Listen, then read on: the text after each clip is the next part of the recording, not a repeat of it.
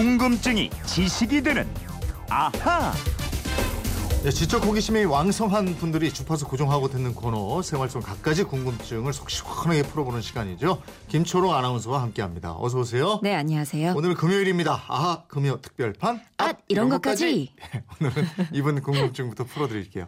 휴대폰 뒷번호 8673님이 40대 중반의 남자입니다. 소주와 맥주를 냉장고에 넣어두었는데 소주병은 괜찮은데 맥주병은 얼어서 병이 깨졌습니다. 아이고. 왜 맥주병만 깨질까요? 냉장고가 술을 차별하나요? 궁금합니다. 재용 형님 부탁드립니다. 이러셨어요. 제가 아니고 김초롱 아나운서가 해결해 드릴 겁니다.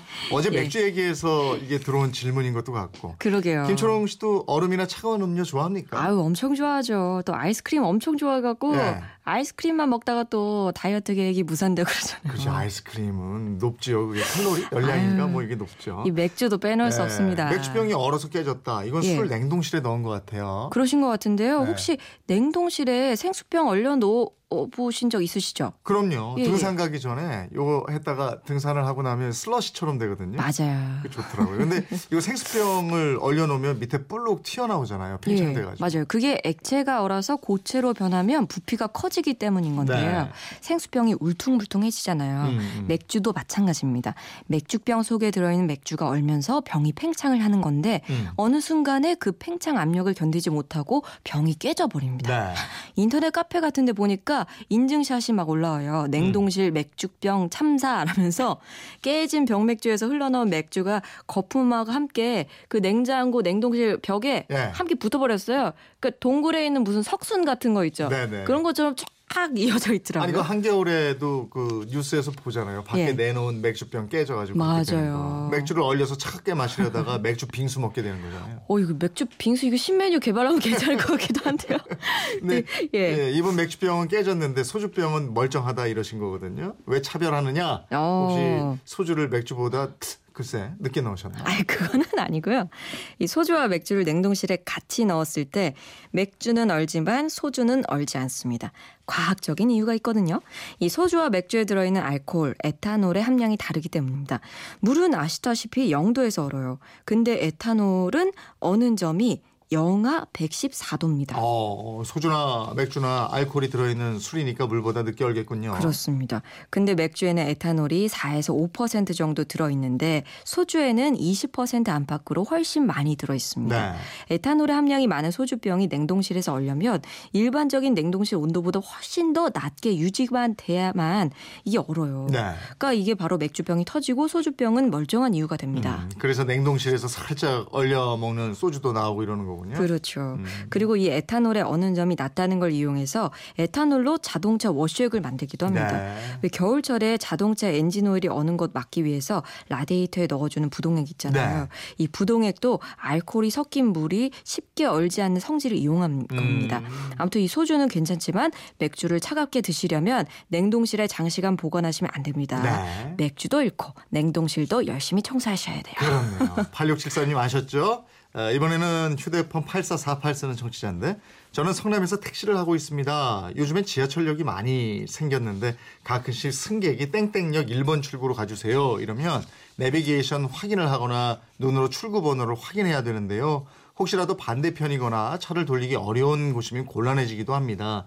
도대체 지하철 출구 번호는 어떻게 정하는지 궁금합니다. 늘 최고의 방송으로 청취자에게 지식의 양식을 채워주는 방송 고맙습니다 하셨어요. 저희가 고맙죠. 늘 함께 해 주시니까 그럼요, 예. 안전운전 하시고요. 김초롱 씨 예, 전에 한번 말씀드렸던 기억이 나죠? 예, 한 두번 말씀드렸던 것 같은데요. 음, 음. 이게 말씀드릴 때마다 저도 헷갈리더라고요. 아니 저도 들으면 또 새로워요. 예, 다시 한번 알아보겠습니다. 네. 지하철 출구 번호는 이분이 말씀하신 것처럼 목적지가 되기도 하고 약속 장소가 되기도 하죠. 그래서 서울 같은 경우는 기본적으로 두 가지 원칙을 가지고 출구 번호를 매깁니다. 첫 번째는 상행 방향 우측의 원칙, 두 번째 시계 방향의 원칙입니다. 음, 상행 방향 우측 그리고 시계 방향 원칙 예. 구체적으로 좀 설명해 주세요. 각 지하철의 상행 방향 열차가 지나는 우측 방향 맨 앞쪽 출구를 1번 출구로 정합니다. 네. 그런 다음에 거기서부터 시계반을 진행 방향으로 돌아가면서 2번, 3번, 4번 출구 이런 식으로 번호가 매겨져요. 네. 지하철 1호선의 경우는 청량리역에서 서울역 방향으로 볼 때 오른쪽 가장 앞에 있는 출구가 1번이 되고 시계 방향으로 번호가 매겨지게 되는 겁니다. 이 성남은 서울 방향이 상행선이니까요. 서울 방향 오른쪽 앞 출구가 1번 출구 가 되겠네요. 그렇군요. 그런데 두 개 이상의 노선이 겹치는 환승역도 있잖아요. 그렇죠. 환승역은 번호가 빠른 호선의 1번 출구를 기준으로 하고 즉 1호선과 2호선이 환승하는 시청역이라면요. 1호선의 1번 출구부터 시작해서 그 다음부터는 호선에 상관없이 시계 방향으로 출구가 나오는 대로 음. 번호가 부여됩니다. 네. 그러니까 1호선과 2호선 출구 번호가 서로 섞이게 되겠죠. 아, 그렇게 이제 시계 방향으로 돌아가면 지하철역 1번 출구하고 마지막 번호 출구가 마주하게 되겠네요. 그렇습니다. 항상 그런 건 아니지만 거의 모든 역이 그렇게 돼 있다고 보시면 되고요. 1번 출구를 알면 나머지 출구 위치도 대략 가늠해 볼 수가 있습니다. 그래서 택시기사 자격 시험에도 지하철 출구 찾는 방법을 묻는 문제가 출제되기도 했대요. 아, 이렇게 규칙을 딱 정하면 시민들이 좀 편하긴 하겠어요. 그렇죠. 아 근데 이 원칙이 100% 정확하게 지켜진 건 아니에요. 아?